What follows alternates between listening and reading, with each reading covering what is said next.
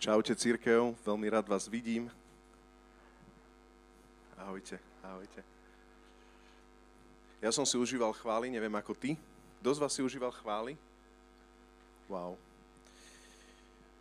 Tak častokrát hovoríme uh, ten známy text z Biblie, že kde sa dvaja alebo traja stretnú, Ježiš je uprostred, ako skriesaný, samozrejme skrze Svetého Ducha. On je uprostred. Amen. A zároveň sa chcem spýtať tak prakticky, že či si sa, či si sa predral do Božej prítomnosti, lebo Boh je tu počas chvál. Či si to naozaj uchopil a či si vošiel do Božej prítomnosti, pretože Ježiš Kristus prišiel na túto zem, blíži sa Veľká noc, aby zomrel na Golgotskom kríži na tretí deň vstal z hrobu a čo? Priniesol tým osobný vzťah, priniesol tým možnosť byť pri vzkriesenom osobne vždy. Už sa nepočítajú tvoje hriechy. Už sú odpustené. A každý význaný hriech je hodený do mora zabudnutia, lebo Ježíš zaplatil. Amen. A práve preto, keď sa takto spoločne stretneme ako církev, je dobré proste, proste to ako keby praktizovať, že Ježíš mi umožnil osobnú blízkosť pri Otcovi. Ja sa môžem predrať do jeho prítomnosti. Ja môžem prísť so svojím bremenom do jeho prítomnosti. Ja môžem prísť taký, aký som do jeho prítomnosti. Neviem, čo to s tebou robí, ale, ale ja chcem byť ten, ktorý zažíva Božiu prítomnosť. Amen. Ktorý vchádza do Božej prítomnosti. A rozumej ma dobre, tiež nemám vždycky čvirikajúce obdobia. Ale, ale jednoducho viem, že Božia vernosť je stála že ja nečakám na niečo také, keď chválim pána, teraz ma dobre rozumej, že teraz chválim pána a čakám na ten svetý akord, čakám na ten taký emočný prask, že áno, Rastio, mám ťa rád. Alebo že čakám na neviem čo, ja viem, že Božia prítomnosť je tu. A ja viem, že Ježiš Kristus zmiel všetky moje hriechy. Ja viem, že ho chválim tak, že ma vníma. A ja sa chcem prebiť do jeho prítomnosti. A tu chcem povedať, že je to úloha každého jedného z nás akým spôsobom uchopíme dedictvo, ktoré nám Ježiš dal. Ježiš Kristus to umožnil všetkým. Amen. On není vyberač osôb. Sedí. Amen. Pomôžete kazateľovi, keď vás aj počujem občas. Veľmi, veľmi mi to pomôže. Amen.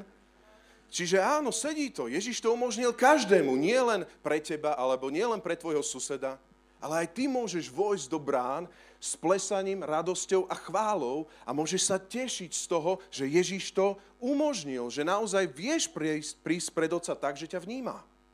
Neviem, čo to s tebou robí, ale toto treba vierou prijať. Amen. Nie pocitom, ale vierou prijať. A ja dneska by som chcel kázať uh, je, uh, kázeň presne na túto tému, o Božej prítomnosti. Nejak sa ozývam. Vieme to nejak tak spraviť, aby som sa neozýval? Ďakujem. Chcel by som kázať dneska o Božej prítomnosti, pretože Božia prítomnosť odkrýva moje a tvoje srdce. Keď sa stretneme s Božou prítomnosťou a keď naozaj prídeme do Božej prítomnosti, tak zrazu reálne vidíme, či nás Božia prítomnosť nadchne, či nám Boh reálne stačí, či naozaj žijeme kresťanstvo len o ňom, alebo žijeme o benefitoch, ktoré nám Boh môže dať. Keď sa stretneš naozaj do tej prítomnosti a chváliš pána, keď som použil teraz tú metaforu, chváliš pána možno doma, tak si daj doma, ale aj v cirkvi. A naozaj ho vyvyšuješ, hovoríš, páne, ja ťa vyvyšujem, ja ťa chválim, ďakujem ti za to, že keď je ťažko, tak tvoja milosť je nemenná, tvoja vernosť je stála a stále môžem prísť do osobného i blízkosti, lebo si dokonal na dreve kríža. Je to tak, ty si neodzomrel, ty si zomrel a si vzkriesaný, ty si zaplatil. Vďaka ti za to, že sa to mňa týka. A zrazu, keď sa dostaneš do tej blízkosti, do svetine svetých, rozumiem ma dobre, tak zrazu zistíš, či ti to stačí. Či ti on stačí. V Jánovi 17.3 hovorí Ježiš, čo je väčnosť. Počúvaj, čo je väč- väčnosť kresťan, lebo nás sa to týka. A hovorí sám Ježiš. A väčší život je v tom, aby poznali teba, jediného pravého Boha i toho, ktorého si poslal Ježiša. A väčnosť je čo? A väčší život je v tom, aby poznali teba. A čo viac? A aby mi dal, a aby som zažil, a aby vypočul, a aby som prežil, a aby som... Nie, väčšnosť je o tom, že ho uvidíš taký, aký je. Jeho sláva bude osvecovať celé nebo. Nebude potrebné slnko. Metaforicky. Amen. Jednoducho On stačí. A keď sa stretneš a prídeš do tej Božej prítomnosti a zrazu máš pocit, že to je mimo reálny život, že to nerieši tvoje problémy a tak ďalej, tak ti chcem povedať, Stačí ti naozaj len on? Je to dobré, keď mu vyznaš svoje bremeno? Cítiš, ako zobral tvoje bremeno? Cítiš, ako reálne, veríš tomu, že reálne zajtrajšky tvojho bremena drží vo svojej ruke? Alebo to stále musíš nejako vyriešiť? A zrazu, keď iba uctievaš Jeho a hľadáš na prvom mieste Božie kráľovstvo a Jeho spravodlivosť, zrazu On začne snímať bremeno z tvojich pliec a začne ťa inšpirovať v duchu svetom. A ty začneš prorocky vnímať situácie, možno v manželstve, možno v práci, možno pri výchove s deťmi, možno, ja neviem v čom, možno v škole, možno, možno v nedostatku, možno a zrazu iba vnímaš, ako Boh tebe hovorí, ako si vypol svoje alternatívy, a teraz nehovorím o nirváne, ale o tom, kedy naozaj si v tom intimnom, blízkom vzťahu s ním. Tak znova moja otázka je, predral si sa do Božej prítomnosti? Si ten, ktorý, ktorý sa prederie do Božej prítomnosti. A dneska, keď budem hovoriť o arche zmluvy, tak hovoríme o Božej prítomnosti počas starej, e, starého zákona. A ja mám veľmi rád sledovať, akým spôsobom sa prejavovala Božia prítomnosť. Archa zmluvy znamenala znamená, v arche zmluvy, nechcem teraz hovoriť nejak úplne podrobne, ale vieme o tom, že tam bolo 10 božích prikázaní, teda tie kamenné dosky, potom tam neskôr sa pridávali ďalšie a ďalšie veci podľa toho, ako Boh sa prejavoval, hej, podľa obdobia, kde sa nachádzame, ale to, čo bolo najdôležitejšie, je, že to bola zmluva hospodina s Božím ľudom. Neopustím vás, budem s vami. Pôjdem s vami. A keď ma budete uctievať, prehovorím. A keď ma budete hľadať, nájdete ma. Častokrát, keď som čítal o arche zmluvy, tak častokrát som to tak bral, ako keby archa zmluvy bola taká, niečo také mystické, že proste, ako, ako sa to povie, že, že máš nejakého žolíka, že máš archu zmluvy a automaticky ťa Pán Boh žehná. Niekedy takto pristupujeme k Božej prítomnosti že máme Božiu prítomnosť a automaticky Božia prítomnosť spôsobuje to, že mám z toho nejaký prospech a že ma žehná. Ale ak si prejdeš celú archu zmluvy, najskôr svetostánok, potom Šalamúnov chrám a tak ďalej, vieme o tom, že dneska Božia prítomnosť je medzi nami.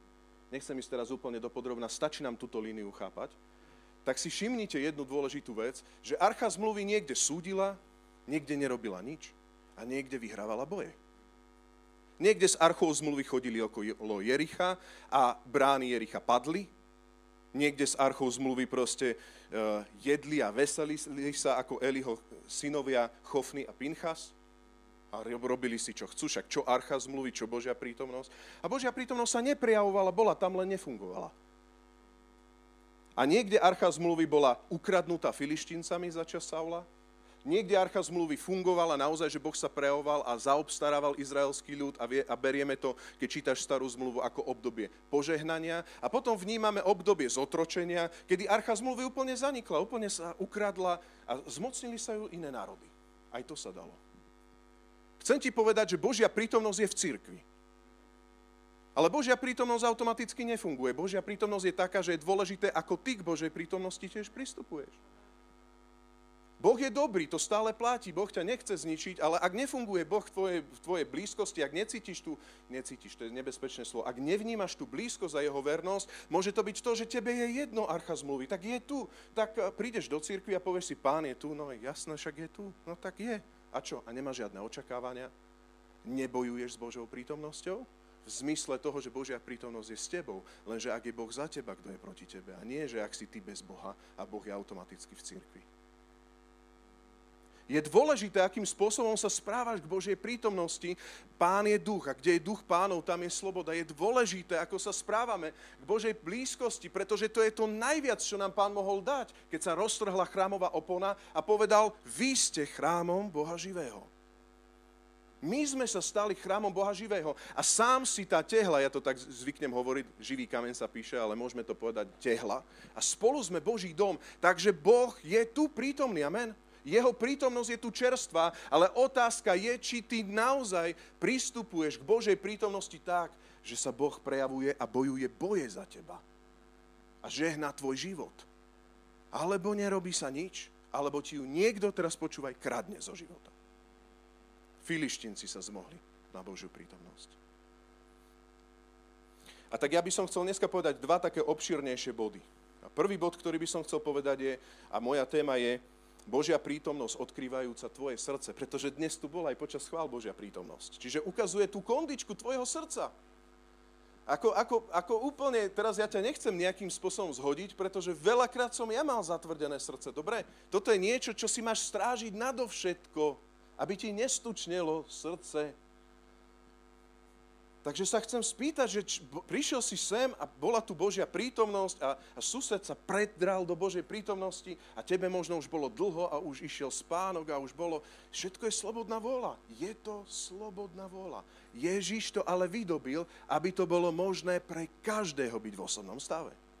V osobnom vzťahu. Môže to každý a není tam každý. Prečo? Tvoje srdce. Tak môj prvý bod je muž podľa Božieho srdca. A nalistujme si jeden hlavný kázňový text, ktorý dneska budem kázať, a to je 2. Samuelova 6. kapitola. 2. Samuelova 6. kapitola. A budeme čítať od prvého verša. V polovici textu to zastavíme a potom sa pohnem druhým polo, druhou polovicou v druhom bode. 2. Samuelova 6, 1, 12. Moja prvá, môj prvý bod Prvá oblasť je muž podľa Božieho srdca Dávid. Dávid znova zhromaždil celý výkvet Izraela v počte 30 tisíc mužov. Vybral sa so všetkým ľudom, ktorý bol s ním do Bály v Júdsku, aby odtiaľ odniesol Božiu archu, pomenovanú menom hospodina zástupov, ktorý tróni nad cherubmi. Božia, Božiu archu naložili na nový voz a vyniesli ju z, dobu, z domu Abinadabovho, ktorý bol na vršku. Abinadábovi synovia Uza a Achio, môžeme tak Achio, Achio, to bol vtip, nemusíte opakovať, riadil nový voz, nechcel by som sa tak volať. Uh, pri prevoze Božej archy z domu Abinadábovho na vršku Achio kráčal pred archou. Niekedy to tak aj vyzerá. Je tu archa Božia prítomnosť a Achio je pred ním. Achio. OK, poďme ďalej. Dávid a celý dom Izraela tancovali pred hospodinom za sprievodu rôznych nástrojov z cyprusového dreva, citár, harf, bubienkov, hrkálok a cymbalov. Keď prišli k nákonomu humnu, Uza vystrel ruku k Božej arche, aby ju zadržal, lebo dobytok by ju prevrhol. Hospodin sa rozhneval na Uzu, pre jeho trúfalosť ho Boh tam usmrtil. Zomrel pri Božej arche. Davida hnevalo, že hospodin pripravil Úzu život, preto nazval to miesto Perec, Perec Úza a tak sa volá dodnes. V ten deň dostal David strach z hospodina a povedal, ako by hospodinová archa mohla prísť ku mne? Preto Dávid nechcel priviesť hospodinovú archu k sebe do Dávidovho mesta, ale ju dal dopraviť do domu Gáčana obeda Edoma. Tak zostala hospodinová archa v dome Gáčana obed Edoma tri mesiace. Hospodin požehnával obed Edoma i celý jeho dom a kráľovi Dávidovi oznámili, že hospodin pri, e, pre Božiu archu požehnáva dom obeda Edoma i všetko, čo má. Prvý bod, ktorý by som chcel povedať a bude obšírnejším, bude mať dneska dva body, je, ako vyzerá muž podľa Božieho srdca. Ako vyzerá muž, ktorému záleží na, Božiu, e, ktorému záleží na Božej prítomnosti. Ktorému ide o Božiu prítomnosť. Ak máš ten text pred sebou, môžeš sa pozrieť na kapitolu predtým a všimnúť si trošku jeden dôležitý fakt kontextu, kde máme osedený tento text. Prvá vec je, že filištinci boli porazení. Vieme o tom, že filištinci e, proste striedavo oblačno vlastnili archu, e, proste archu zmluvy. To znamená, že nejakým spôsobom sa jej zmocnili. Saulovi sa to úplne nepodarilo sa jej zmocniť na dlhodobo čiže to bolo také striedavé, všelijaké. Ale tu zrazu prichádza moment, kedy Dávid sa stáva kráľom, už to zjednoduším, už naozaj sa stáva král. Viete o tom, že David bol prenasledovaný Saulom a že to nebolo také automatické. Ale o tom nechcem hovoriť. Už ho uznali, už bol naozaj nad celým domom uznaný, už naozaj David bol ten, ktorý zvíťazil a zrazu porazil filištíncov. Nie tak, že Goliáš padol, ale tak, že proste boli filištinci ako národ porazení. Sláva, nie? Výťazstvo, nie? Hrozba, nie? A Dávid popri tom všetkom, ako zvíťazil, povedal, toto nestačí. Mám palác, hovorím s slovníkom 21. storočia, mám palác, zničil som nepriateľa, toto nestačí. A pozri sa na kapitolu po tejto kapitole, keď sa pozrieš ďalej. Čiže kapitola predtým je porazení filištinci a kapitola po je o tom, že Dávid tu hovorí, ako ja môžem to známe sedieť v tomto krásnom paláci a hospodinov dom je proste niekde v stane, niekde v stánku. Ako to je možné, že ja sa mám dobre a Boží dom niekde proste je v nejakých plachtách. A tamto celé začína tá túžba sa prejavovať, že Dávid chce postaviť hospodinový dom, ktorý je hodný kráľa kráľov. Túži po Božej prítomnosti tak, aby to zdalo chválu Bohu. Netúži po svojom paláci tak, aby Boh dal slávu Dávidovi, ale slúži chce dať sa on do služby hospodinovi tak, aby Dávid priniesol slávu hospodinovi. Je to úplne otočené naopak. A v tomto Dávid vyčnieval. Chofy, či Chosy, či jak to tam je, a Pinchas, Chofny. Chofny a Pinchas boli tí, ktorým bola archa jedno. Saul bol ten, ktorý archu bral, lebo ju treba, keď si prejdeš aj tie texty, tak vidíš, že on keď ju na chvíľu mal, tak ju riešil tak, aby mal nejaké víťazstvo, tak proste toto bol jeho postoj. Ale tu máš muža podľa Božieho srdca, ktorý hovorí, ja nechcem len archu mať, ja chcem postaviť Bohu dom. Mne ide o Bohu, ja nechcem mať e, o Boha, mne, ja nechcem mať len nejaké proste trón pekný a ne, niečo krásne a, a byť kráľom proste Izraela. Ja chcem, aby Boh bol oslavený, aby bol us, uprostred Izraela. Máš túto túžbu, aby Božia prítomnosť v cirkvi dneska naozaj bola hodná kráľa, kráľova, pána, pánov. Si tam proaktívny, máš toto v srdci? Dávid toto v srdci mal. A preto vo verši 17 vidíš prvý aspekt a hovorí, vo verši 17 vidíš, že Dávid, hospodinovú archu, e, že Dávid pripravil konkrétne miesto, stanu, kam proste privedie túto archu zmluvy. To znamená, že Dávid mu pripravil už svetostánok. Nebol tam ešte chrám, to bola jeho túžba v srdci, vidíš to v ďalšej kapitole, ale on už pripravil miesto. On bol víťaz, Boh mu dal toto víťazstvo, ale povedal, musí prísť Božia prítomnosť do môjho života. Preto sa ťa chcem spýtať, že ty, či ty si človek, ktorý pripravuje svoje srdce na Božiu prítomnosť, ktorý pripravuje svoj život, svoj harmonogram dňa, ktorý pripravuje svoju rodinu, aby slúžil tvoj dom hospodinovi. Amen. Ktorý takto zmýšľa, že možno ešte tam nie je v plnosti Božia prítomnosť. Možno si naozaj len po okraj okúsil tú Božiu prítomnosť, lebo Ježíš to naozaj vydobil, aby sme žili v, tej osob- v tom osobnom vzťahu. Ale chceš ísť hlbšie, chceš ísť po archu, chceš, aby prišla Božia prítomnosť v plnosti a chystáš stán vo svojom srdci a vo svojej rodine a doma. Očakávaš. Očakávaš prebudenie, to nie je len pre masy ľudí. Očakávaš prebudenie, to je navštívenie Boha. Nové veci vo svojom živote. Očakávaš, ale veď máme ťažký deň, máme ťažké obdobie. Veď duplom, či očakávaš na kráľa kráľov, ktorý, ktorý ukončí dejiny, na toho skrieseného, ktorý keď príde, tak v jeho prítomnosti sa môžeš upokojiť. Veď on ti dal víťazstvo nad filištincami. Amen.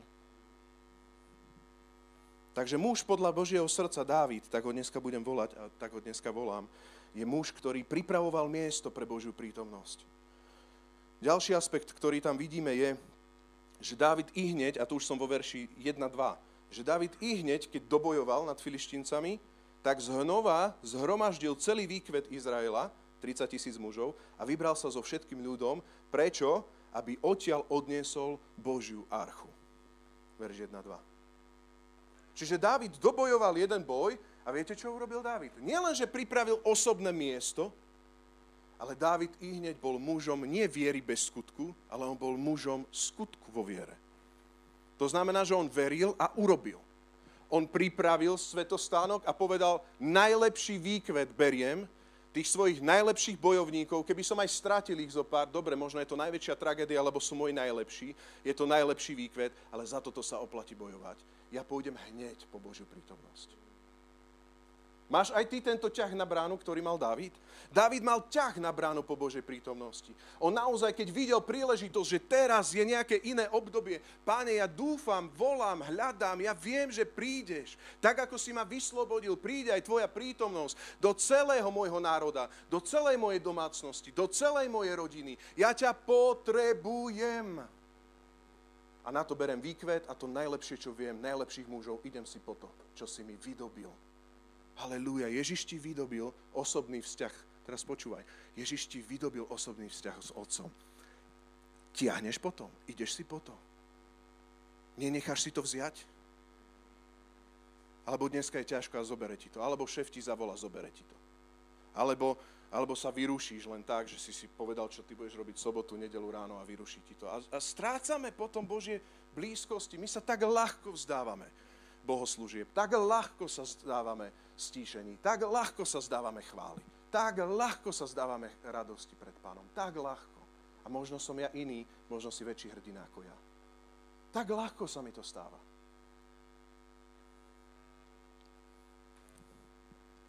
Ďalší aspekt, ktorý v tom celom vidíme, je, že Dávid, keď už konal, ešte ten, tú archu nemal, ale na, na tom správnom mieste ešte ju len niesol. Tu sa hýbem vo verši 4-5.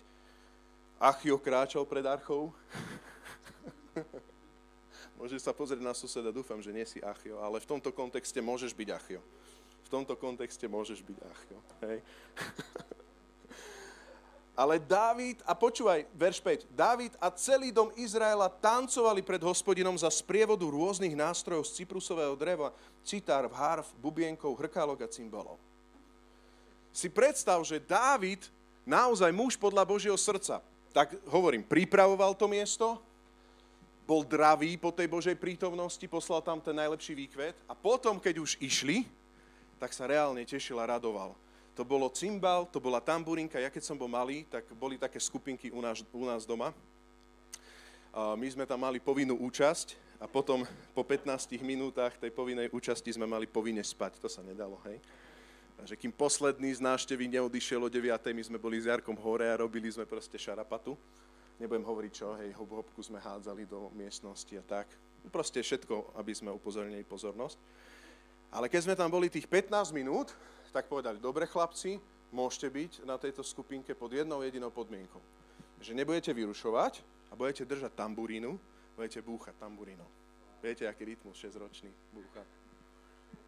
To je inak zaručené, vtedy deti nevyrušujú. Majú tamburínu, tak nemusia rozprávať. Tak halleluja, tak sme odohrali, skončili chváli i hneď, dobre, už ide sa spať, choďte deti už spať. Takže Máš túto radosť? Je tam ten cymbal? Alebo si predstavuje, že David bol taký, že niesli tú archu zmluvy a išiel takto?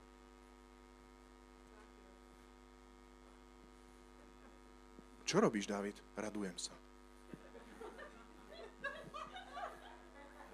Čo robíš? Ale tak, e, vieš čo, teraz sa zahrám na slovenského Dávida, nie? Slovenský Dávid. Ja som slovenský Dávid, takže ja sa takto radujem. Problém je, že, že sa nehrali asi vtedy majstrovstva sveta a nedali gól, že? To je asi dosť problém. Teraz trošku vážne. Radosť sa má prejaviť. Radosť znieje. Radosť aj zahambuje, však pôjdeme ďalej, pokoruje, ale radosť znieje. Druhý aspekt, ktorý by som chcel povedať v prvom bode, muž Božieho srdca, je Davidova skúsenosť keď už niesol tú archu zmluvy. Toto bol všetko Dávid, ktorý chcel. Ešte nemal osobnú skúsenosť, počuješ? Iba mal, iba mal uh, uh, tú históriu, proste ten, ako sa to povie, tú tradíciu, ktorá tradovala o Božej prítomnosti. My to dneska čítame ako starú zmluvu. On o nej počul, čo všetko sa dialo, čo hospodin urobil pri arche zmluvy, hej? Ale teraz už mal osobnú skúsenosť, už ju niesol. Čiže na začiatku uveril. A jeho osobná skúsenosť je, Pozri sa, čo Dávid hovorí o Božej prítomnosti. A teraz počúvaj, Boh je nemený včera, dnes i na veky. Rovnako aj dnes. Prvý aspekt je, že Božiu prítomnosť si sám Boh chráni. Verš 6 a 7. Keď prišli k Humnu, Úza vystrel ruku k Božej arche, aby ju zadržal, lebo dobytok by ju prevrhol. A hospodin sa rozneval na Úzu tak, skrátim to, že Úza padol mŕtvy tam pri arche zmluvy. Keď máš ešte to také načenie na začiatku, nie, proste reálne sa tešíš z toho celého, že Pán Boh proste je prítomný a že Božia prítomnosť ide do Božieho domu, ale zrazu máš prvú skúsenosť, že počkať, s Božou prítomnosťou sa... To sú vážne veci.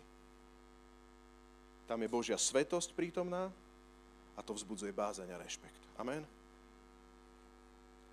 A tak tu máme Davida, ktorý proste bol nahnevaný na celú situáciu a chcem, dám takú odvážnu otázku, že kto z vás, keď prvýkrát čítal tento text, nebol nahnevaný? Je taký človek, čo nebol nahnevaný? Ja som bol, ja som bol. Nechápal som tomu celému.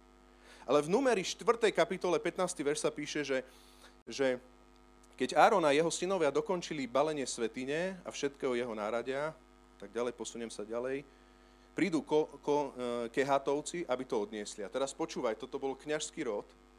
Oni nesmú sa však dotknúť posvetných predmetov, aby nezomreli.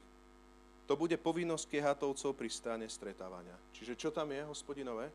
Nesmú sa aj dotknúť ani posvetných predmetov, aby, aby nezomreli. Počúvaj, to nie sú náhodní okolo idúci, to boli sami, samotný kňazský rod, ktorý reálne musel rešpektovať Božiu svetosť. Aj v cirkvi, keď máme nejakých vodcov alebo lídrov, aj v cirkvi, keď proste má, aj ty, keď si my musíme rešpektovať Božie slovo, sú niektoré veci proste dané, pretože to je Božia svetosť. Všetko pominie, nebo a zem pominie, ale Božie slovo zostáva, nikdy nepominie. Ani čiarka sa nestratí. Amen? A preto tu je dôležitá vec, aby si rešpektoval naozaj, ak hovoríme o Božej prítomnosti, tak ju Biblia definuje, ty jej nič nedodávaj a keď máš pokušenie byť ako úza a vidíš napríklad v cirkvi, že je tu Božia prítomnosť, ale prichádzajú nejaké voly, ktoré by vedeli zhodiť, zašpiniť, pošpiniť, utlmiť, zničiť Božiu prítomnosť, ty dôveruj Bohu, že sám si obrániš svoje meno, že človeku neprináleží obraňovať a obhajovať hospodina, to Božia prítomnosť sama sa obhájí, Boh sa sám obhájí. Myslím, že D.L. Moody to povedal svojim proste spoluevangelistom, to bol jeden veľký evangelista 19. storočia, a on povedal takú jednoduchú vec svojim evangelistom, ktorí išli na ulicu a povedal, prosím vás, vy neobhajujte leva, vy vypustíte leva z klietky. Ty sa nehambíš za Božie slovo, ktorému ľudia vonku nerozumejú. Ty nechaj Božiu moc, Božiu prítomnosť, nech sa sama obhájí a keď ju tento svet bude popudzovať, poplúvať a neviem čo, Boh sa s tým vysporiadá. My nevieme, ako toto celé dopadne, amen? Ako by to dopadlo, keby to Úza neurobil, ale vieme, ako to dopadne s človekom, ktorý sa snaží držať Božiu prítomnosť, ktorý sa snaží zviazať zoštruktúrovať a zničiť Božiu prítomnosť, padne mŕtvý. A je to tragédia veľká. Nebolo to o úzovi, bolo to o tom, že to nenáleží žiadnemu človeku, ani kniazskému rodu. Ani Dávid sa toho nemohol dotknúť. A tak tu je posledný aspekt, že tu vidíš, že Božia prítomnosť sa dá odmietnúť. A, a Dávid, Davida to hnevalo, verš 8, že hospodin pripravil úzu o život, preto nazval to miesto Perec Uza. A tak sa volá dodnes. Dávid bol nahnevaný a povedal, ak, ak, padne, ak padol on mŕtvý, ak takáto je Božia prítomnosť, ja ju nechcem. Už sa ti to stalo niekedy v kresťanstve, že ak je takýto pán, ak takto dokáže niekto dopadnúť, ak takto sa môže zle odkloniť, tak ja proste to nechcem.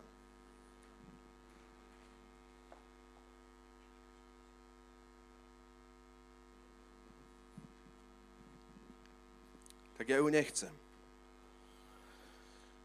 Preto ti chcem povedať, že možno aj ty si vo svojom živote odmietol Božiu prítomnosť, ale realita je taká, že je dôležité, aby si naozaj žil v Božej prítomnosti a všimol si, čo Božia prítomnosť priniesla u obeda Edoma. A vieš, čo Božia prítomnosť priniesla u obeda Edoma? Božia prítomnosť, čítaj so mnou 11. verš, skúsme ešte pozerať, Božia prítomnosť bola 3 mesiace u obeda Edoma a hospodin požehnával obeda Edoma i celý jeho dom. Takže jednoduchá otázka, ktorú sa ťa chcem spýtať. Jednoduchá otázka. Na čo je Božia prítomnosť? Aby zabíjala úzov? Na čo je Božia prítomnosť? Aby ťa zničila a odsúdila? Na čo Boh dal svoju prítomnosť do izraelského ľudu? Na čo Boh spravil svetostánok? Na čo Boh spravil Šalamúnov chrám? Na čo Ježiš Kristus bol skriesený? Aby odsúdil hriešnika? Aj keď rozumieme tomu, že to odsudzuje hriešnika, Boh dal svoju prítomnosť na to, aby bolo možné človeku žiť osobne s Bohom. Ešte raz. Na čo Boh dal proste archu medzi ľudí? Nie na to, aby ťa odsúdil. Na čo čítame Božie slovo? Nie na to, aby ťa zničilo na čo sa modlíš, nie na to, aby si cítil, aký si nedostatočný. Na čo chváliš pána, nie preto, aby si sa stal spasenejší. Na čo prichádzaš do cirkvi, nie preto, lebo musíš a Boh to celé vidí. Na toto nie je Božia prítomnosť, aj keď proste rozumej pravde, ale Boh dal svoju prítomnosť nie na to, aby nás odsudzovala, ale aby bolo umožnené sa stretnúť s Bohom tak, ako to bolo na počiatku. To je Ježišova milosť. A preto sa pýtam, si zvedavého srdca, v dobrom slova zmysle. Chceš ísť do Božej prítomnosti? Ja chcem. Chceš sa predreť do Božej prítomnosti? Tak neutekáš od Božieho slova, aj keď ťa to formuje a napomína, neviem čo, ale nevidíš v tom odsúdenie, vidíš v tom dobrú správu a evanelium. Lebo evanelium je dobrá správa, je tu Božia prítomnosť a je možné človeku do nej vojsť. Je zaplatené. Je zaplatené. Hriech je vážny, Boží syn musel zomrieť, ale vzkriesenie je slavnejšie. Amen. Jan Krstiteľ kázal krstom na pokánie, ale prišiel Ježiš, ten, ten ktorý, sa má, ktorý má rásť a Jan sa musí umenšovať. A on povedal, pokánie činte Ježiš, ale verte Evangeliu. Ďalej. Ďalej ako smutok. Ďalej ako rezignácia. Ďalej ako moja vina, moja vina, moja, moja vina. Nie je pokánie. Pokáním začíname. Ale my prechádzame k viere, k dobrej správe Evanielia Ježiša Krista. Tak chceš Božiu prítomnosť. Božia prítomnosť sa dá odmietnúť. Možno tu dneska sedíš a si ju odmietol. Lebo kresťanstvo je nebezpečné, odmietol si. Ale ja ti chcem povedať, aby si sa pozrel na suseda obeda Edoma, ako je požehnaný. Ako je tvoj sused požehnaný? A my hneď teraz pozeráme, že ako požehnaný, ako čo dostal nové auto. Nestratil radosť, nezosypal sa mu svet z ťažkej doby žalári vie spievať chvály, nič sa v ňom nepohlo. To je oveľa väčšie požehnanie. Amen? Toto máš? Božia prítomnosti to dá, ak bude v tvojom srdci. Kam by si šiel? Kde by si sa schoval pred Božou tvárou? Keby si bol aj niekde na kraji. Podvol sa Božej tvári. Podvol sa Božej prítomnosti. Priatelia, ja by som to nezvládol pre Božej prítomnosti. Ja chcem byť v Božej prítomnosti. A ja sa nechcem porovnávať, či som viac Božej prítomnosti, Vilo je menej Božej prítomnosti, ja som živší kresťan, on je menej živý. To je pre všetkých. A ja túžim naozaj, tuto ako vám kážem, aby sme všetci boli v Božej prítomnosti. Blízko. Prejdeš ťažkými vecami. A môj druhý bod, ho mám dneska dva, takže iba zrekapitulujem prvý bod. Muž Božieho srdca je horlivý, lebo počul o arche, čo všetko dokáže urobiť neuspokojil sa, že má víťazstvo nad filištincami. On chcel priniesť archu do svojho národa, do svojho stanu, ktorý sám pripravil. Potom Dávid má nejakú skúsenosť. Tá skúsenosť bola, že Božia bazén je naozaj vážna a dokáže Božie slovo nás aj súdiť, lebo pravda je vždy pravda. Áno? Ale Božia prítomnosť medzi nami tu je na to, aby nás Boh požehnal. To znamená, vnímaj, že Bohu nepomáhaš, keď aj pozeráš nejaké politické debaty, tak nebuď presvedčený konzervativista, ja som inak tiež konzervativista takého typu, že, že preskočíš to a povieš, ja obránim pána, ja obránim jeho prítomnosť. Za prvé stratíš Božiu prítomnosť a zabije to tvoj duchovný stav. Takže pekne choď naspäť, Boh je apolitický a teraz reálne môžeš povedať, Bože, tvoja sláva nech príde a nech tvoju prítomnosť nestratím. Nechcem ju stratiť. Ty si znovu zrodený, ty nie si narodený do kresťanstva. Tak ako na vás pozerám, my sme tu znovu zrodení, my sme z kresťanskej krajiny, ale vy tu sedíte preto, lebo ste znovu narodení z vody a z ducha, nie? My nie sme narodení z, z tradície, to sú ľudia von, pre istotu, ale nefunguje to. Ale Boží duch je v nás, Božia prítomnosť je medzi nami, tak sa aj podvolme a kráčajme v nej. Neodmietajú a podvol sa jej. No a druhý bod je ty a tvoje srdce k Bohu. Takže sme mali Dávida, muža podľa Božieho srdca a ty a tvoje srdce k Bohu. Budem čítať ďalej 12 až 23. Kráľovi Dávidovi oznámili, že hospodin pre Božiu archu požehnáva dom obeda Edoma i všetko, čo má. A Dávid išiel s radosťou odniesť Božiu archu z domu obeda Edoma do Dávidovho mesta – keď nosiči hospodin, hospodinovej archy urobili 6 krokov, obetoval býka i vykrmené tela. Teraz počúvaj 14. A Dávid, opásaný lanovým efodom, tancoval z celej síly pred hospodinom. Môžeme to spolu prečítať, aký bol Slovák? 14. Spolu. A Dávid, opásaný lanovým efodom, tancoval z autentickej sily. Dávid tancoval z autentickej sily pred hospodinom. A keď hospodinová archa vstupovala do Davidovho mesta, Saulova dcera Míkal sa pozerala z okna. Keď videla kráľa Dávida poskakovať a tancovať pred hospodinom, čo? Opovrhlaním v srdci. Hospodinovú archu priniesli a položili na pripravované miesto uprostred stanu, ktorý, ktorý pre ňu Dávid postavil. A Dávid priniesol pred, pred hospodinov spalované obety, obety spoločenstva. Keď dokončil prinášanie obiet, požehnal ľud v mene hospodina zástupov. Preskočme do 20. verša. Keď sa Dávid vracal domov požehnať svoju rodinu, Saulova dcera Míkal mu vyšla oproti, pozbudenie prišlo oproti, povedala, král Izrael sa dnes naozaj vyznamenal, keď sa ako nejaký nehanebník obnažoval pred očami slúžok svojich služobníkov. David jej odvetil, bolo to na počas hospodina, ktorý, ktorý dal prednosť mne pred tvojim otcom a celým jeho domom keď, keď ma ustanovil za vojvodcu Izraela, hospodinovho ľudu. Teraz čítajme spolu. Chcem sa ešte hĺbšie pokoriť, než doteraz. A ponižovať sa sám pred sebou. U slúžok však, o ktorých si hovorila, zostanem v úcte. A Saulova dcéra Míkal bola bezdetná až do svojej smrti. V tomto druhom bode chcem, aby sme tak spoločne diagnostikovali svoje srdce v kontexte Božej prítomnosti. Boh je tu, a ako reagujeme na Božiu prítomnosť my. A budem sa snažiť dávať ten kontrast, ja som to nazval, že radosť inšpirujúcich versus formálnosť neplodných. Radosť inšpirujúcich v tom zmysle, že Dávid bol tak inšpirujúci a bol tak radostný pred hospodinom, že za chvíľu, počúvaj, celý dom Izraela chválil Boha. Za chvíľu celý dom Izraela chválil hospodina. Na druhú stranu tu máme Míkal, ktorá bola pravoverná, ktorá bola z línie, ktorá bola z línie Saulovho domu. Ona to všetko pozná, ona vie, čo je archa, ona vie, čo oco riešil s tou archou. Však nejaký systém Saula. A ona vie, ako to má vyzerať, formálnosť. Toto je príliš, Dávidko. Ty si tu nový v línii kráľa, ale vážne to vychádza z kontextu. Ty si tu nový v línii kráľa, ty si bojoval niekde po jaskyni. Dobre, zvíťazil si, si Boží, si Boží, si Boží, ale ja som Savlova dcéra. Ja viem, ako to tu je.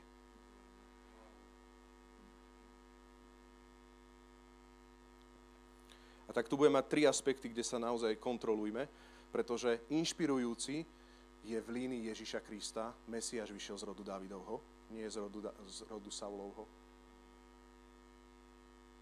ale máme tu Míkal, ktorá bola neplodná a viete, čo je neplodnosť? To je, že z nej už nevyšiel potomok. To je viac ako to, že nemala chvíľu dieťa. Z nej nevyšiel potomok. Z Davida vyšiel Mesiáš. Ale zo Savla a z Mikal nie. A hovorím to pri všetkej úcte, viete o tom, že sami zo Sandy bojujeme otázku tejto veci, ale som presvedčený, že to vyplýva z tohto, že kresťanstvo, ktoré nie je sr- srdciarské, pre Božiu prítomnosť, túžiace po Božej prítomnosti, reagujúce, prebíjajúce sa do Božej prítomnosti. Nie, že sused nechyta, tak nechytam aj ja. Proste ja sa prebijem, lebo môže každý, môže aj sused, môžem aj ja. Tak zostane neplodná. To je rozdiel aj v cirkvi vidieť kresťanov neplodných, Není tam žiadna služba, není tam nikto obrátený, nie sú tam proste ani zmenené možno domácnosti a ani rodokmeň není vychýlený podľa Kristovho Evanielia. Neplodný, a zároveň vysoko inšpirujúci tak, že na začiatku Dávid sa raduje. Dávid robí stratégiu, ako ísť po archu zmluvy a zrazu celý dom Izraela sa raduje spolu s ním. Ja som vysoko citlivý na vzory. Môžem trošku priznať sa, je to možno nevýhoda moja zranitosť, hej? ale zranenosť, ale to je jedno achilovka. Že proste keby moji rodičia boli zlý vzor, ja by som mal veľmi dlho problém s kresťanstvom ale keďže moji rodičia priniesli dobrý vzor, a týmto ich pozdravujem, je to oveľa ľahšie pre mňa. Ak by som videl svojich rodičov, že, ak by som videl svojich rodičov, že, že dneska sa neraduje, lebo dva mesiace sa neraduje, však dneska sa neraduje, dneska sa nemodlí, lebo sa nemodlí. Nie, viete, čo som videl? Ja neviem, ako žiješ ty, duch Boží teraz nás skúma. Ale mne to zachránilo krk. Každé ráno sa svietilo v obývačke. Každé ráno 5.30 ešte predtým, ako sa mi robila desiata, sa svietilo v obývačke. Mamina sa modlí za nás. Potom vyšla z obývačky vysmiatá, niekedy bol stres. Hoci kedy nám pekne nezabudla pripomenúť, modlím sa za vás. Dobre, dobre, mami, vieme, že Božia prítomnosť je tu. Chápeme. ty vierou sa preder do Božej prítomnosti, ani sám nevieš, koľkých môžeš inšpirovať, koľko generácií môžeš inšpirovať, ako môže prísť prebudenie sem. Prebudenie nepríde tak, že príde sem neveriaci a pozrie sa, že proste tu ešte väčší hrob jak vonku. Naozaj. Prebudenie je také, že vidia, že človeče, títo ľudia čelia tým istým veciam ako ja, ale proste sú iní. To sú akého ducha. Sú v tomto svete, ale ako by neboli z tohto sveta. Neviem, či ma chápeš rovnako majú ťažkosti v práci, rovnako čelia krízam, rovnako prichádzajú. Proste my neveríme nejakým prosperitám uleteným, ale veríme inému duchu, že Boh v nás je nádej slávy. A zrazu príde neveriaci a povie, človeče, títo ľudia chvália Boha, títo ľudia sa radujú a tu sú také rizika, však aj ceny idú hore a my nevieme, čo všetko bude a títo ľudia sa tu tešia. Je čas pri niektorých zobrať to dedičstvo, ten chýr, ktorý mal Dávid do Božej prítomnosti, že v minulých generáciách toto spôsobovala archa zmluvy, tak ako Dávid a povedať, ja sa prederiem, ja som porazil filištíncov, som slobodný, cnostný človek, Boh mi dal víťazstvo nad filištíncami, nejak veľmi nehreším, ale tá radosť, ja sa preženiem, ja musím ísť do Božej blízkosti. Ja chcem viac. Ja chcem pripraviť stan. Ja viem, že sa to dá. Ja rozumiem, že niekoho to odsúdilo. Ja rozumiem tú bázeň, ktorá tam je. Ja rozumiem tú vážnosť, ktorá tam je. Ale som blízky Bohu. Ja sa radujem, cymbal, tamburína. Halelúja, máš túto radosť, alebo ti ju niekto ukradol. A ak ti ju šéf dokázal ukradnúť v práci, tak potrebuješ naozaj sa postaviť na pána. Pretože my bojujeme voči diablovi a nie voči človeku ešte k tomu. Nech ti diabol cez nikoho nezobere radosť. A tak prvý aspekt tu je horlivý v skutku versus cez okno pozerajúci. Hej? Horlivý v skutku, tu som vo verši 12, 13 a vo verši 16. Čiže kontroluj teraz svoje, svoje srdce. Či si ako Dávid, alebo či si ako neplodná Míkal. Tak Dávid je horlivý v skutku, to som už hovoril, nebudem to opakovať, čiže on s radosťou išiel odniesť Božiu archu, verš 12. Ale potom tu máme verš 16, cez okno pozerajúcu. Vieš, čo je na tom zarážajúce pre mňa najviac?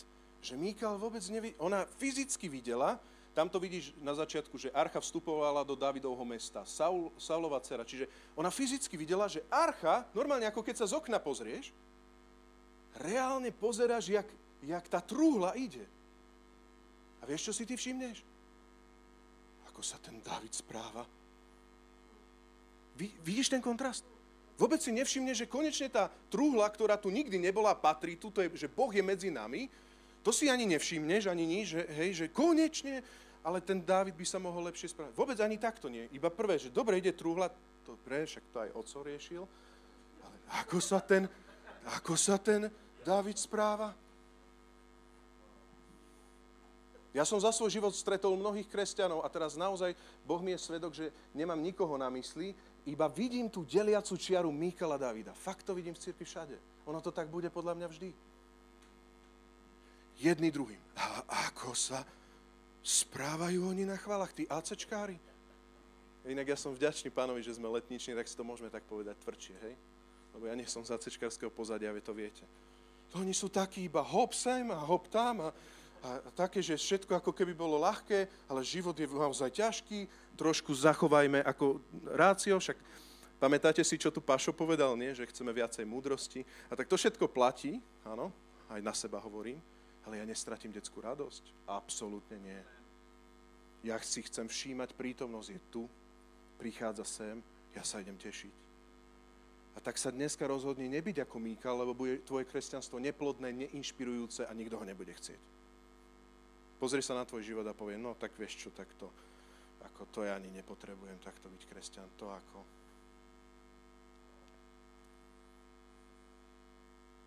Počuli ste také niečo, že to vás prejde? Teraz mám pár praktických, toto je trošku praktickejšie. To vás prejde?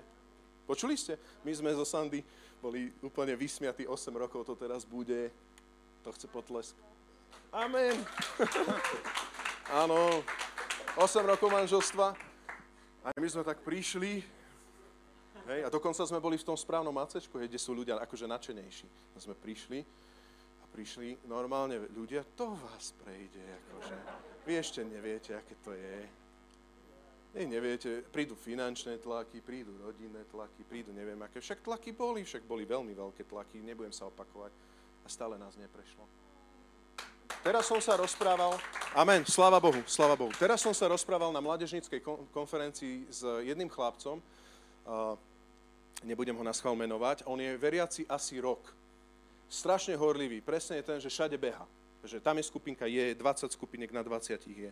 Tam je, všade je, hej? úplne je horlivý. Normálne sa ti to až tak na jazyk ide, že bratu, dobre, že mu povedať niečo, hej? A teraz príde ten brat a hovorí, a ja som sa tak spýtal, že bratu, počúvaj, že e, stretol si sa niekedy s tým, že proste tá horlivosť a tak? No, hej.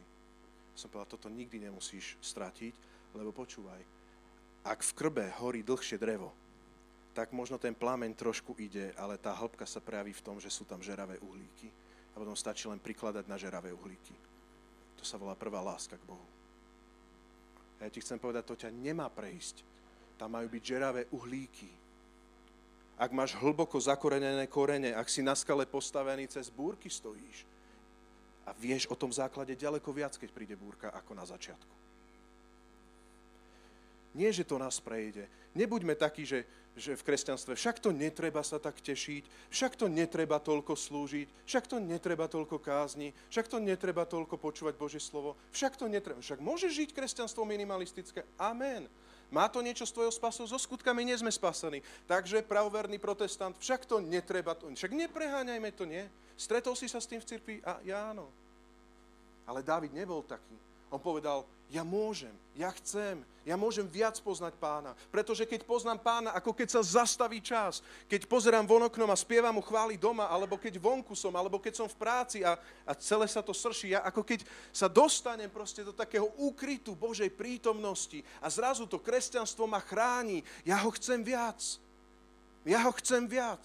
Ja túžim po ňom viac. Znova vníma, že je to slobodná vôľa. A tak ty môžeš sa pozrieť a povedať, Vilo príliš skáče, Vilo príliš hrá na gitare, Vilo príliš hovorí, že proste tlieskať, Vilo príliš oné. A prečo ty nechceš viacej pána?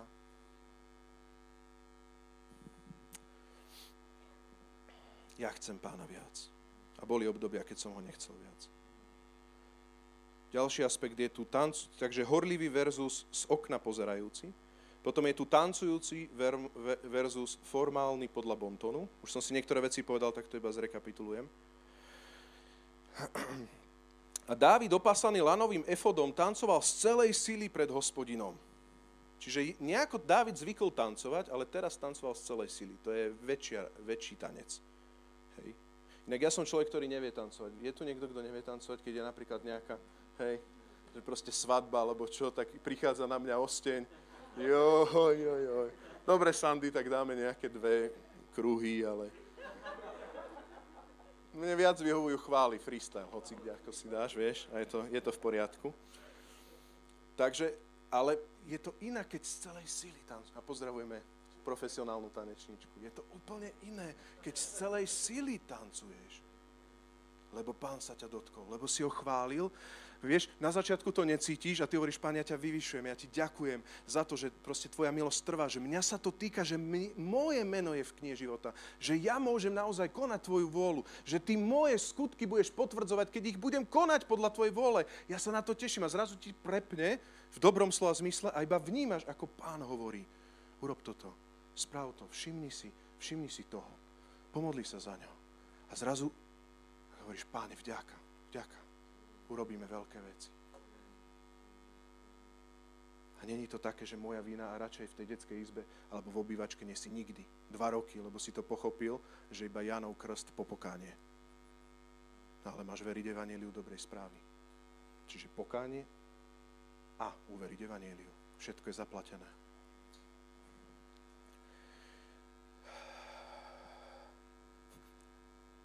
Takže on tancoval a ona tam formálne hovorila, Bontona hovorila, keď videla kráľa Davida poskakovať a tancovať pred ním, opovrhla ním v srdci. Viete prečo? Lebo to bol Dávid, ktorý bol král. Takto sa král nemá správať. Moja, moja stará mama, moja stará mama, pozdravujem ju, ona chodí už o paličke trošku.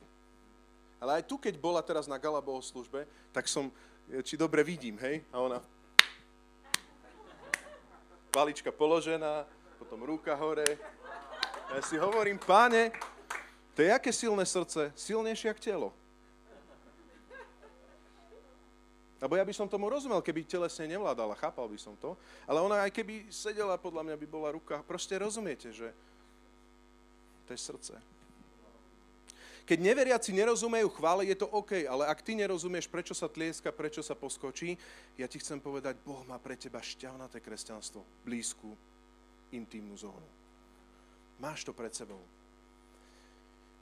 Ja som mal obdobie, keď som chodieval do zboru, predtým, než som sa obrátil, mal som nejakých 14 rokov. Dobre, je to niekto 14 ročný? Asi, asi nie. Á, hej, super, da, super. To je dobrý vek. V 15 som sa potom obrátil. Ale v 14 som chodil v lete. Môj starý otec zakladal zbor v Banskej Šťavnici a oni boli taký charizmatické spoločenstvo a ja som bol z takého evangelikálnejšieho a vždycky pre mňa to bolo akože iný svet, kde som sa tu dostal. Hej. A, aby ste to chápali, na chválach vždy sa sedelo u nás, hej, väčšinou, a tam vždy všetci stáli a tlieskali. No a ja som to na, na, nechápal, takže na začiatku som sa postavil, lebo samozrejme v prvej rade, to, keď starý otec pastor, tak musíte v prvej rade, tak som sa postavil. Ja som tak pozeral, čo všetci robia, že pozeral som, dobre, tak tlieskať, a, takže na čo?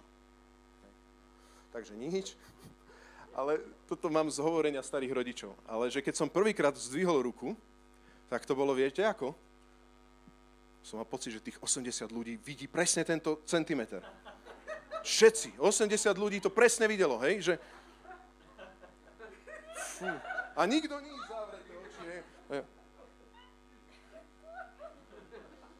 Potom, že vraj som hovoril mamine, ale to som bol mladší ako 14 ročný, že mami, že prečo všetci tie torty takto akože chytajú, alebo čo, že áno, satelity hádžu.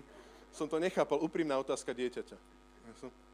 A potom som si povedal, veď, ale až takto ja žijem kresťanstvo, že mám pocit, že ma všetci sledujú.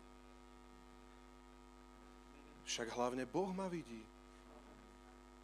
Dobre, Míkal vidí z okna, dobre, ale nech, nech ma Boh vidí. Ale Rastio, ty naozaj, ty si tak narastený divne, že keď ty zdvihneš, je to naozaj divne, hej, že... Hej. Nejak to vyštafiruj, že tak aspoň, alebo tak. Nie, nájdi si svoju formu. Ale počúvaj znova, poďme do praxe, že niekto Boh vidí. Nikto, neboj sa, aj tu zbore ťa nikto nebude pozerať. Ale je pravda, že ak budeš chcieť u nás sedieť, tak uh, lutujem ťa, hej, lebo u nás je to fakt také, že tu sa viac chceme poskočiť a tak, hej, ale sú aj iné zbory, vďaka Bohu za to. Ale chcem ti povedať, že hlavne si vybuduj, vybuduj to, že dobre, že vidí aj Míkal, alebo vidí aj blízky, ale čo pán, ja na ňo reagujem. Ja sa chcem predrať k pánovi. Chcem sa predrať k pánovi. A posledný bod, ktorý, oný aspekt, ktorý tu mám v tom celom je, že radosťou pokorujúci na počes Boha, versus napomínajúca. Viete čo, že napriek tomu, že Dávid poskakoval a vyzeralo to divne, možno keby dneska s nami mal chváli, možno by bolo to aj pre mňa divné. Ja neviem, jak on skákal, ale, ale jednu vec ti chcem povedať. Davidovi neuniklo to, že archa prišla a že Božia prítomnosť prišla a že je tu. Kdežto Míkal napomínala, a my vieme, že v cirkvi je zdravé aj sa napomínať správnou formou, ale jej to uniklo. Ona to proste si nevšimla. To je na tom tá najväčšia, najväčšia tragédia. A tak Míkal mu vyšla oproti a vôbec nespomenula, všimni si verš 20, vôbec nespomenula, dobre ste to, zvládli ste to, prišla archa, sláva Bohu, je to tu. Ale ona mu vyšla naproti a povedala mu, povedala mu, verš 20, tak to si sa vyznamenal. Zase to vyzeralo. Keď sa ako nejaký nehanibník obnažuješ pred očami slúžok svojich služobníkov. A tu chcem povedať poznámku počiarov. David tam nebol nejaký nahý, alebo čudný, alebo aký. On tam bol, ofo, on tam bol oblečený v lanovom efode, čo nosili kňazi. To znamená, že on rešpektoval celý ten obrad toho po úzovi, že si dal tú rovnošatu, ako sa pristupuje k Božej sláve. On, on rešpektoval, ako sa pristupuje k Božej prítomnosti a svetosti a tak tancoval. Hoc bol král a nebol kňaz, dal si kňazské rúcho a tancoval. Hoc, hoci, hoci hriešník je úplne dobré, keď si oblečieš a teraz počúvaj Krista na seba, toho veľkňaza na seba a tešíš sa, že je všetko v poriadku. Pretože môžeš. Dávid nebol kňazom, Dávid bol král. Ešte raz. Dávid nebol v tom obradnom systéme pri Božej prítomnosti. Ale keď si dal efot, tešil sa, pretože to je ten kňazský spôsob Božej prítomnosti. A ty si môžeš obrieť Ježiša Krista, oblečme si ho, vyzleč si starý život so starými spôsobmi života a obleč si Krista a môžeš sa tešiť rovnako ako Dávid, lebo si hodný, lebo kňaz zaplatil, lebo veľkňaz Ježiš Kristus zaplatil. Je to identická Božia prítomnosť, ako bola tu. Amen. Identická.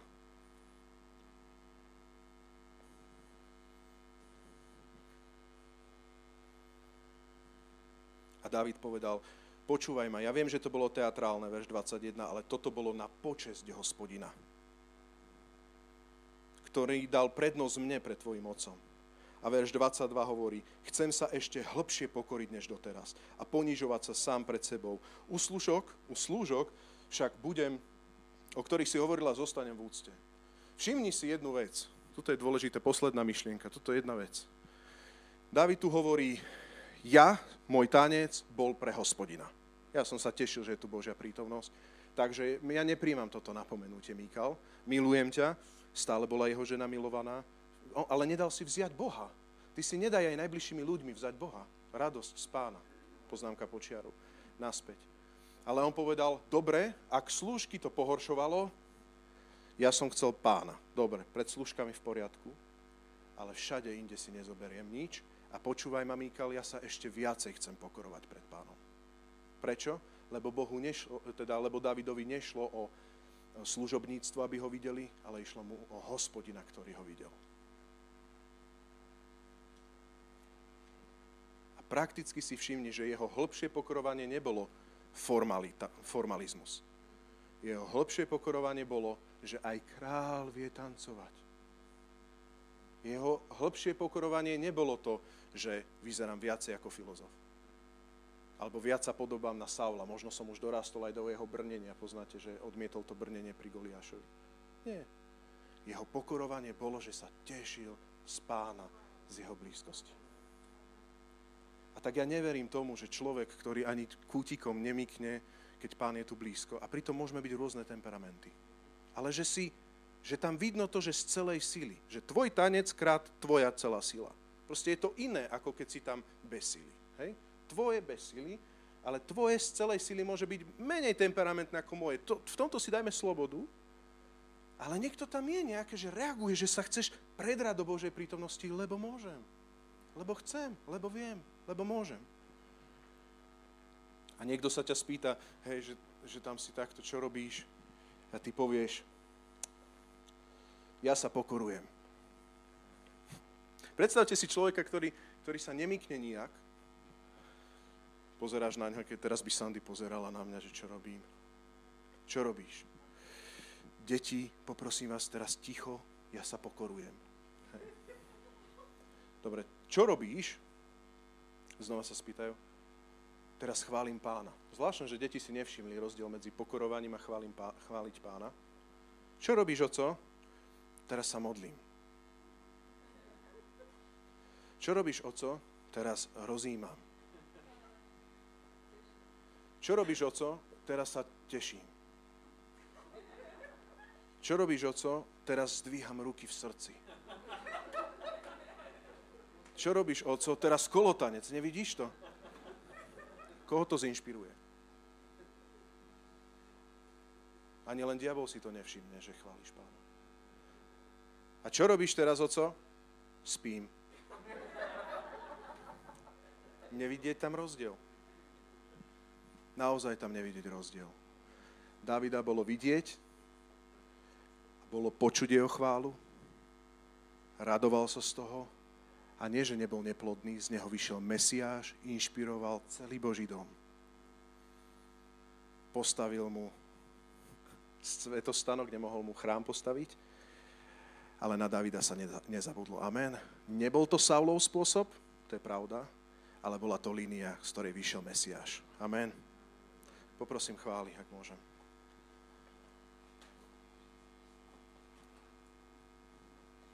A tak na záver, to len chcem zrekapitulovať, vymenovať, okay? neplodní, duchovne neplodní ľudia nemusí byť nikto z nás. Ešte raz.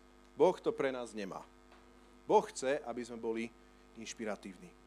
Ale duchovne neplodní sú.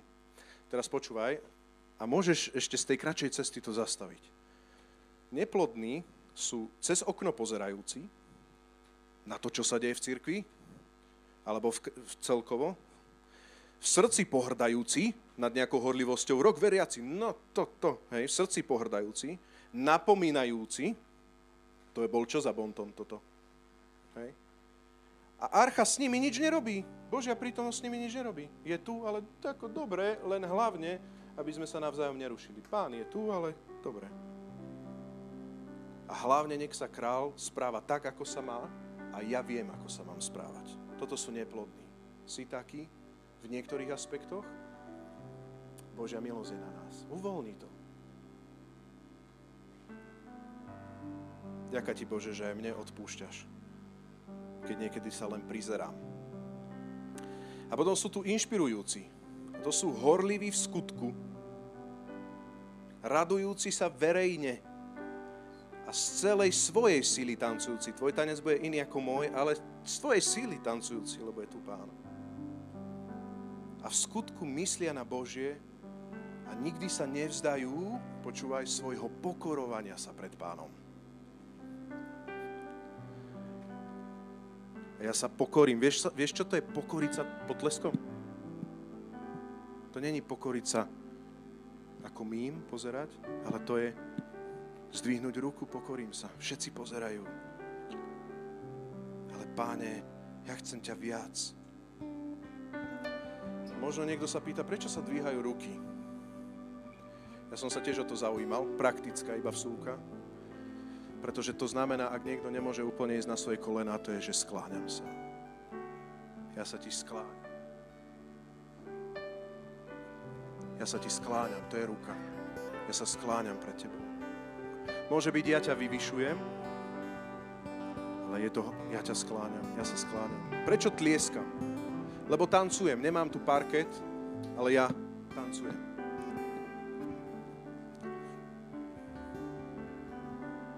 A oci, to bol rastík. A ty sa naozaj tešíš? Sa naozaj modlíš? A tak pamätám tie momenty, keď celé zborové zhromaždenie sedelo, ale pár piatich ľudí stálo a zatlieskalo. Menom môj ocino, babka, mamina. Potom boli aj nejakí, aby som nekryudil, dobre? Ale, ale dieťa si vždy všimne svojich, dobre? Tak to berte, chápte ma dobre. Potom jedného dňa už som aj ja sa postavil s nimi. Lebo Božia prítomnosť je v dome vtedy som si povedal, dobre, ona nechápe Božiu prítomnosť, ale ja ju chcem. A ja chcem ju priniesť aj tým, ktorí ju nechápu. Ja chcem byť iný. Som v tomto svete, ale nechcem žiť ako tento svet. Môžeme povstať, církev? A ja na záver by som bol rád, keby sme naozaj teraz Máme len jednu, jednu otázku a prečítam Žalm 30. Tá otázka je tvoja pred Bohom. Spýtaj sa pred Bohom. či sa predieráš do Božej prítomnosti, ktorá je v cirkvi. Lebo ak Boh prebýva na chválach svojho ľudu, je to iný rozmer. Je to hlboký rozmer. A tak môžeš teraz zavrieť oči, možno pozdvihnúť ruky, možno prvýkrát. Slubujem ti, že 80 ti budú pozerať. môžeš povedať, páne, ja sa chcem pokorovať viac. Ja sa chcem pokorovať viac. Ja chcem položiť možno barlu, ako tá stará e, mama moja, pokorovať a chváliť pána. A David, keď postavil chrám, tak zložil tento žalm. Tento žalm je z tohto kontextu Božej blízkosti. A hovorí, Hospodin, chválim ťa, lebo si ma zachránil. Nedovolil si, aby moji nepriatelia jasali nado mnou. Hospodin môj Bože, volal som k Tebe o pomoc a Ty si ma uzdravil. Hospodin, vyviedol si ma z ríši mŕtvych, zachoval si ma pri živote, aby som nezostúpil do hrobu. Oslavujte hospodina hudbou, vy jeho zbožní. Chválte jeho svetú pamiatku, že je nemenný včera, dnes i na veky. Jeho hnev trvá chvíľku, Uza. Jeho hnev chvíľ, trvá chvíľku, ale jeho milosť však po celý život.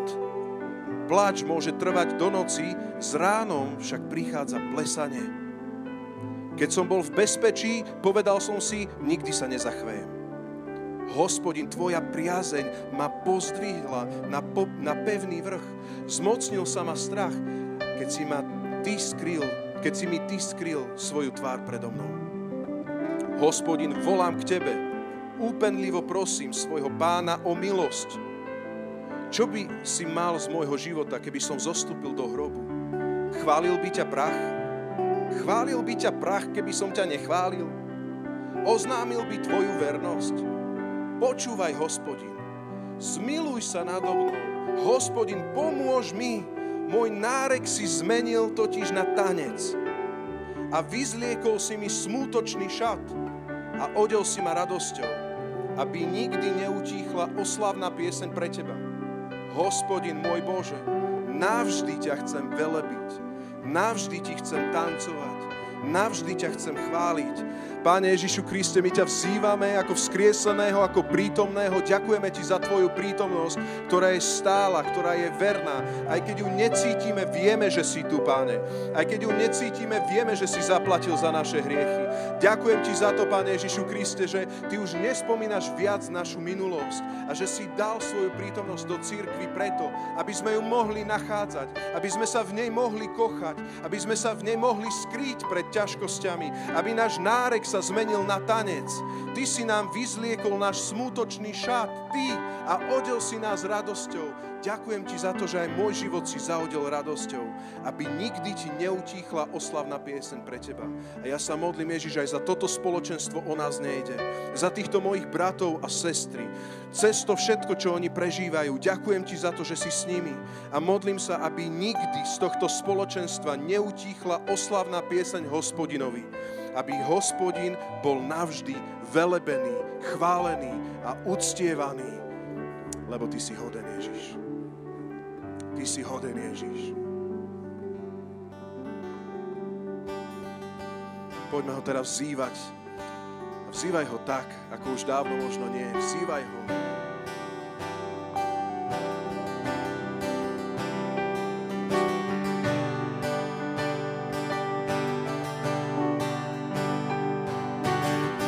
Uctievanie je čas, kedy si nevšímaš suseda ani nikoho, iba pána. Ty prejdi do Božej prítomnosti. Ty sa predri do Božej prítomnosti, keby kdokoľvek nie.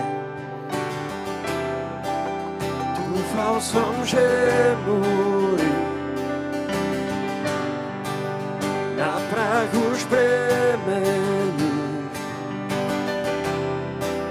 Ty si ma nikdy nezradil zmena už prichádza. Zmena už prichádza. Boj si už vyhral sám. Ty si porazil našich filištíncov. Ty si ma nikdy nezradil. Tvoj slub je stály.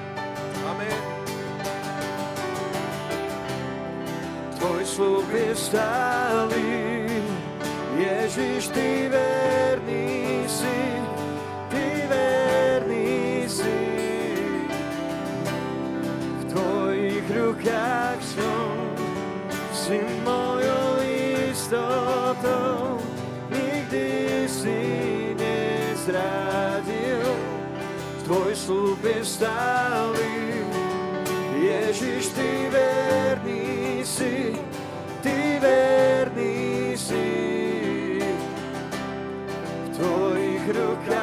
Som, si mojou istotou, nikdy si nezradil.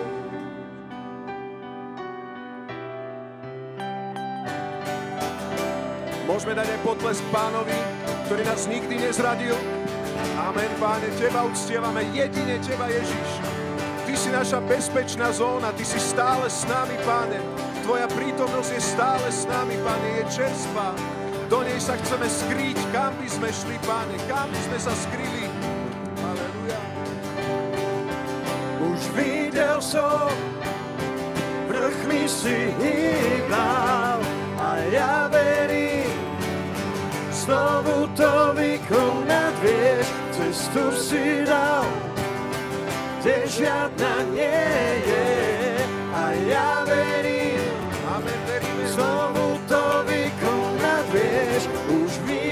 som, vrchmi si hýbal a ja verím, znovu to vykonať vieš, cestu si dal, kde žiadna nie je a ja verím, znovu to.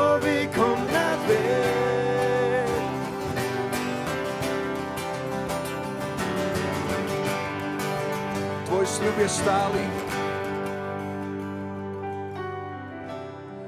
Tvoj sľub je stály, Ježiš, Ty verný si, Ty verný si.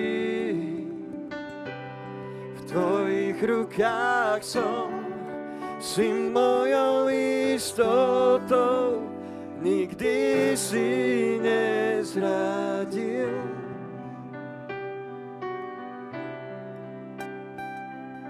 Hospodin, chválim ťa, lebo si ma zachránil a nedovolil si, aby moji nepriatelia jasali nado mnou. Hospodin môj Bože, volal som k Tebe o pomoc a uzdravil si ma. Vyviedol si ma z ríši mŕtvych, zachoval si ma pri živote, aby som nezostúpil do hrobu. Ďaká Ti, Ježiš. A ja toto žehnám pre každého môjho brata a sestru, aby naozaj sa vedel skryť uprostred ťažkých chvíľ, uprostred čomukoľvek, čomu čelí v Tvojej blízkosti, v Tvojej intimite, Pane, v Tvojej skrýši. Ďakujem Ti, Pane, že vieš o každom jednom z nás a nie sme Ti ukradnutí. Tak ja žehnám nové prielomy pre mojich bratov a sestry. Požehnaj ich vstávanie a líhanie, požehnaj ich hľadanie Teba, Pane. Požehnaj ich komórky, požehnaj ich modlitby, požehnaj ich čítanie písma, Pane. Nech prenikajú do blízkosti, ktorú si Ty vydobil, Ježiš, na Golgotskom kríži. Ďakujem Ti za to, že to je pre každého jedného z nás. Nech sme posilnení Tebou, Ježiš. Amen. Dajme potlesk pánovi.